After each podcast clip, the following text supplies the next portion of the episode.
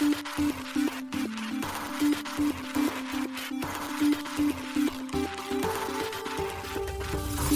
しい経済ニュース。この番組では現当社のメディア新しい経済が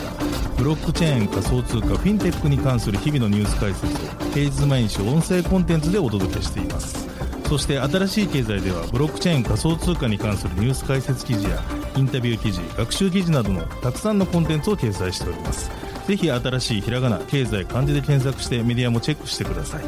そして LINE 公式アカウントではメディアの更新情報を配信しております。LINE 公式アカウントにもぜひご登録ください。この番組は株式会社フィナンシェの提供でお送りします。フィナンシェはスポーツチームやエンタメプロジェクト DAO などのトークンを購入して支援ができる新しいクラウドファンディングサービスです。サッカー J リーグ野球バスケなどのプロスポーツチームをはじめ映画やアイドルインフルエンサーなど100以上のプロジェクトのトークンがフィナンシェで購入できますさらにトークン購入者はプロジェクトに応じたキャンペーンの参加や NFT などの特典もぜひ iOS や Android でフィナンシェのスマホアプリを入れて新たな応援体験を味わってください。あなたの夢がみんなの財産になるフィナンシェ。現当社新しい経済編集部の大塚です。高橋です。はい、本日は5月の1日月曜日です。今日のニュース行きましょう。アメリカマスターカードがマスターカードクリプトクレデンシャル指導、ブロックチェーン企業らと協業も、バイナンス、バイナンスローンチプールでスイート取扱い、ペイパルのモバイル決済アプリベンモも暗号資産の送受信機能を追加へ。 SBI VC トレード、ステーキングサービスにイーサリアム、ソラナ追加。石川県珠洲市でステーブルコイン発行へデジタルプラットフォーマーが北國銀行らと提携で今年冬予定。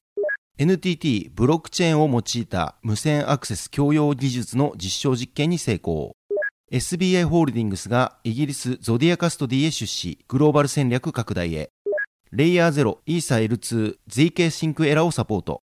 米マスターカードがマスターカードクリプトクレデンシャル始動、ブロックチェーン企業らとというニュースです。決済大手の米マスターカードが新たな取り組みとしてマスターカードクリプトクレデンシャルを行うと4月28日発表しました。なお、この取り組みは暗号資産やブロックチェーンのセキュリティコンプライアンスの脆弱性が指摘され、信用が損なわれている現状を受け立ち上げられたといいます。発表によると、マスターカードクリプトクレデンシャルは、ブロックチェーン技術での取引の信頼性を高め、取引をより便利にする取り組みだといいます。なお、この取り組みの具体的なユースケースについては、追ってご紹介します。また、マスターカードはブロックチェーン企業のアプトスラボ、アバラボ、ポリゴンラボ、ソラナ財団とも提携し、それぞれのエコシステム内のアプリケーション開発者にマスターカード、クリプトクレデンシャルを提供するとのことです。これらは NFT、チケット販売、事業や他の決済ソリューションにおける検証を強化するために協力していくとのことです。なお、暗号資産ウォレットプロバイダーであるビットゥーミー、リリウム、メルカドビットコイン、アップホールドも同取り組みに参加予定とのことです。これらは米国、ラテンアメリカ、カリブ海のコリドー間送金を実現するための初期プロジェクトに協力しているといいます。マスターカード、クリプトクレデンシャルでは様々なユースケースが検討されています。具体的には、消費者が互いにウォレットアドレスを共有できるよう覚えやすくシンプルなエイリアスを提供、消費者体験の向上、エラー低減に寄与するとのことです。また、メタデータを通じ、ブロックチェーン取引に十分な情報を提供、取引が円滑に完了するように、ネットワークの種類やサポートする資産などのウォレットの属性の明確化をサポートするとのことです。また、マスターカード子会社で暗号資産、ブロックチェーン分析企業のサイファートレースが提供するサービスの一つで、暗号資産トラベルルール対応ソリューションのサイファートレーストラベラーを活用し、アドレス認証、国境を越えた取引のトラベルルール遵守をサポートするとのことです。マスターカードは1月、音楽クリエイター向けのマスターカードアーティストアクセラレーターの提供予定を発表。なお、同プログラムのブロックチェーンにはポリゴンが採用されています。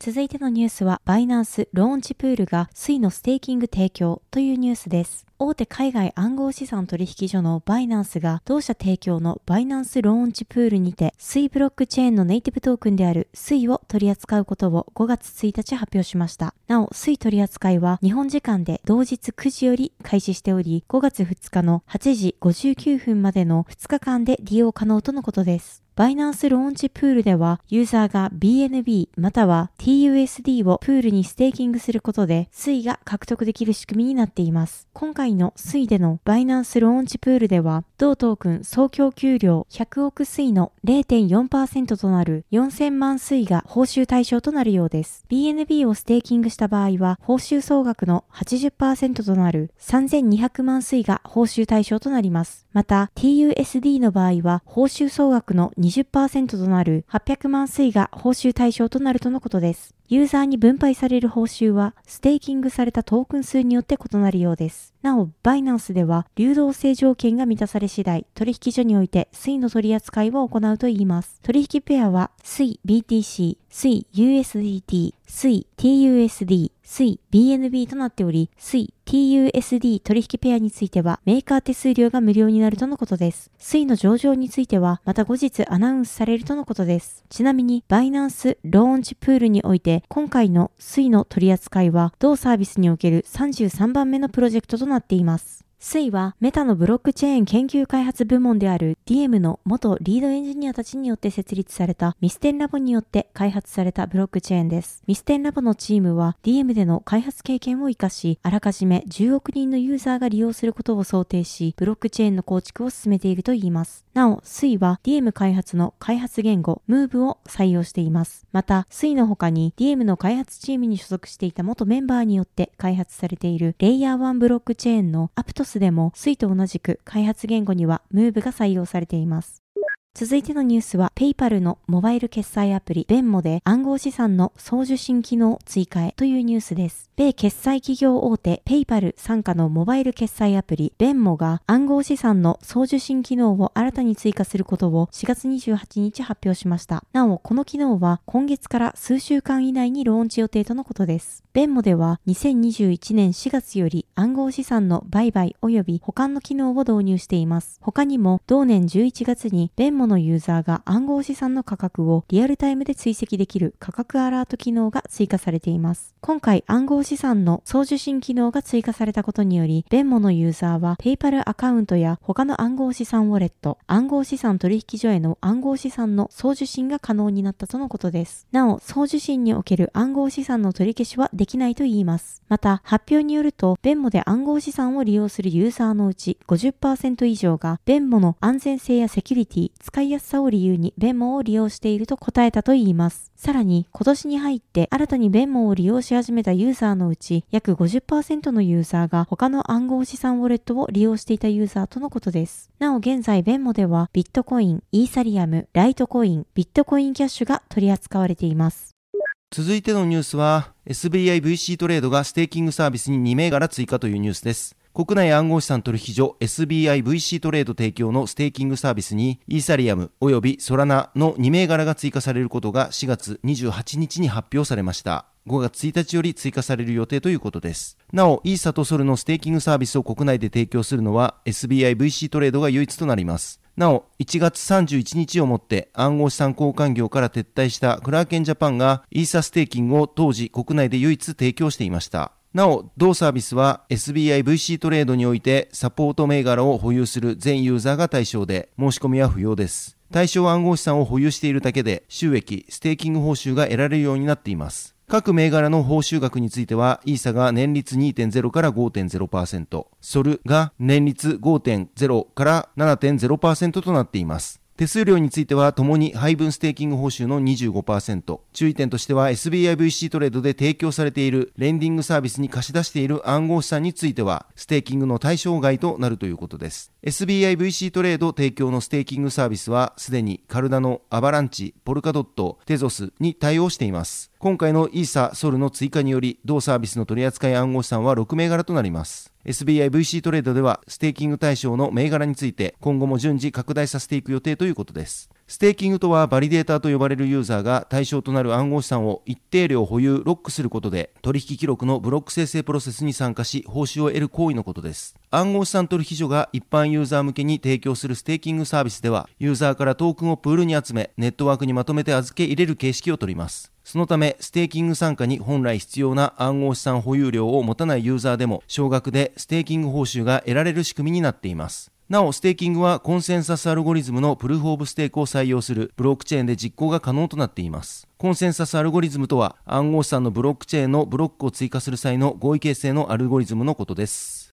続いてのニュースはデジタルプラットフォーマーが北国銀行と QR インベストメントと提携というニュースです。デジタルプラットフォーマーが北国銀行とのブロックチェーン技術を活用したステーブルコインの発行を目的とした業務提携の締結を4月27日発表しました。また、合わせてデジタルプラットフォーマーはこの業務提携を強固にするために北国銀行の関連会社である QR インベストメントと資本提携を締結したとのことです。デジタルプラットフォーマーらはブロックチェーンのインターオペラビリティを活用し、石川県内全域で流通するデジタル地域通貨石川トチカの実現を目指すとのことです。それにあたり、石川県珠洲市から取り組みを実施するといいます。2023年度夏頃にはデジタル地域通貨サービス、珠洲トチツーカのサービス提供の開始と加盟店での決済で利用可能な珠洲市が発行するポイント、珠洲トチポの実装を予定しています。そして2023年冬頃に北国銀行が発行体となる珠洲市内で利用可能なステーブルコインの珠洲トチカの流通開始を予定。その後は県内の他市町との連携を進め、石川土地価の石川県内全域での流通を目指すとのことです。なお、この取り組みにはデジタルプラットフォーマーが開発するデジタル通貨分散型 ID 発行プラットフォーム、式を活用するとのことです。式により取引記録の透明性の担保や暗号化技術による改ざん、コピーの防止などブロックチェーンの特性を活かし安全でトレーサビリティの高い決済システムを提供するとのことです。新しい経済編集部は式で採用しているブロックチェーン基盤について現在デジタルプラットフォーマーへ確認を取っています。返答が得られ次第、同記事にて追記させていただく予定です。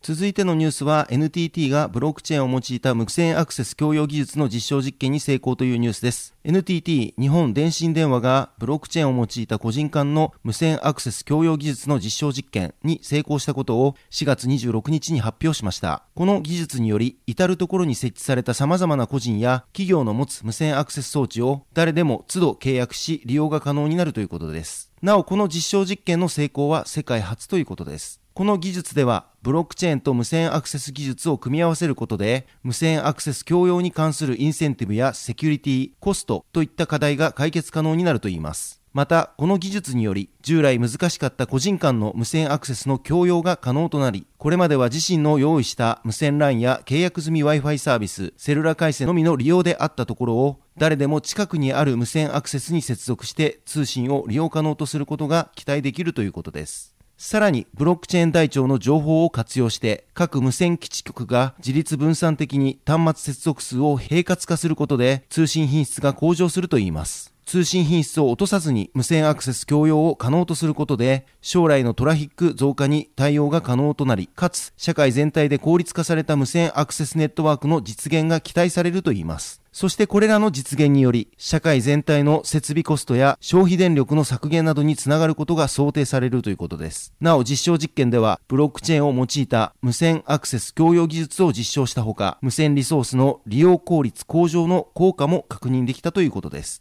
さらに NTT はこの無線アクセスの共用技術により、無線設備利用者は利用可能な無線設備の増加による快適性向上、そして無線設備提供者は共用提供による収入増、社会全体では共用化による無線設備投資、消費電力、電波干渉の低減などが期待できるとしました。なお、この技術をさらに進めることで、無線アクセス設備の投資コストを削減しながら、余剰無線リソースの有効活用を実現することで、エネルギー問題解決への貢献が期待されるということです。その他にも、この技術により、災害時の無線アクセス段に対して、この技術を適用することで、他無線アクセスへのシームレスな移行が可能となり、災害時においても途切れないネットワークが提供できるとしました。NTT は2024年度の技術確立に向けて、この技術のさらなる検討を推進するということです。なお、新しい経済編集部は今回の個人間無線アクセス共用技術に採用したブロックチェーンについて NTT に問い合わせを行っています。返信が得られ次第、新しい経済に載せているこちらのニュースの記事に追記をさせていただく予定となっています。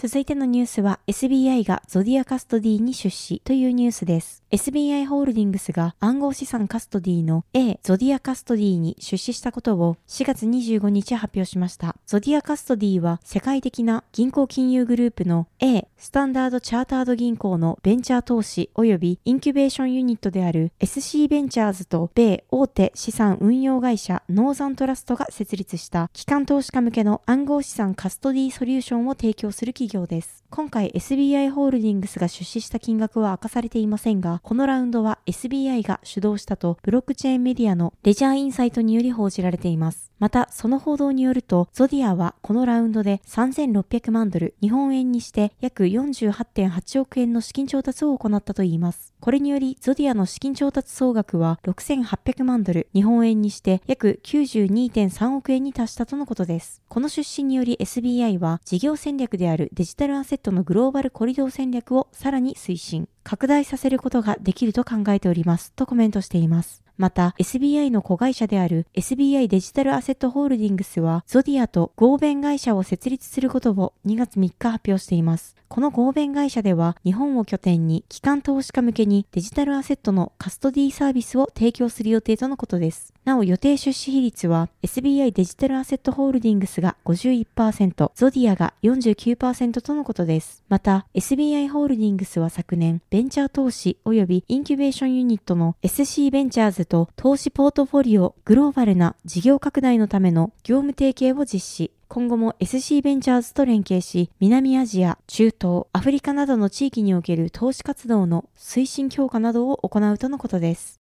続いてのニュースは、レイヤー0がイーサリアム L2 の GK 進行サポートというニュースです。オムニチェーンプロトコルレイヤー0がゼロ知識証明活用のイーサリアムレイヤー2スケーリングソリューション GK シンクエラのサポートを開始したと4月27日に発表しました。レイヤー0が GK シンクエラに対応したことで、レイヤー0を採用している分散型アプリケーションは GK シンクエラへのクロスチェーン通信が実現できるようになったということです。レイヤー0はオムニチェーン相互運用プロトコルによりトークンやスマートコントラクトの複数のブロックチェーン間での相互運用を可能にするなど、シームレスなクロスロスチェーンメッセージングを促進するインフラを提供しています。開発者はレイヤー0を利用することで、異なるブロックチェーン同士を介するための通信を行う仲介者を必要とせずに、複数のブロックチェーンにまたいだプロジェクトを構築できるようになります。なお、現在レイヤー0は、イーサリアム、アバランチ、BNB チェーン、ポリゴン、アービトラム、オプティミズム、アプトスなど24のブロックチェーンに対応しています。レイヤー0の開発を主導するレイヤー0ラボは4月4日シリーズ B ラウンドとして1.2億ドル、当時約157.8億円となる資金調達を実施しています。なお、このラウンドにはアンドリーセン・ホロウィッツ・クリプト、ボンド、クリスティーズをはじめ33の投資家が参加をしました。この際に調達した資金についてレイヤーゼロラボは人員の増員や APAC アジア太平洋地域のプレゼンスを高めるために利用するとしました。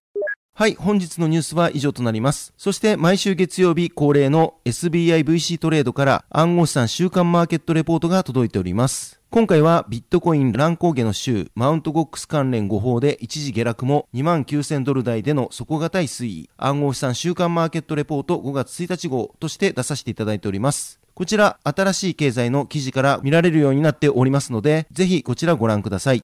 はい、このように私たち新しい経済編集部では、ブロックチェーン暗号資産に関するニュースを平日毎日ラジオで配信をしております。本日ご紹介したニュースやコンテンツはすべてサイトの方に上がっております。ぜひサイトの方も見に来てください。新しいひらがな、経済漢字で検索して見に来ていただければと思います。それでは本日はありがとうございました。ありがとうございました。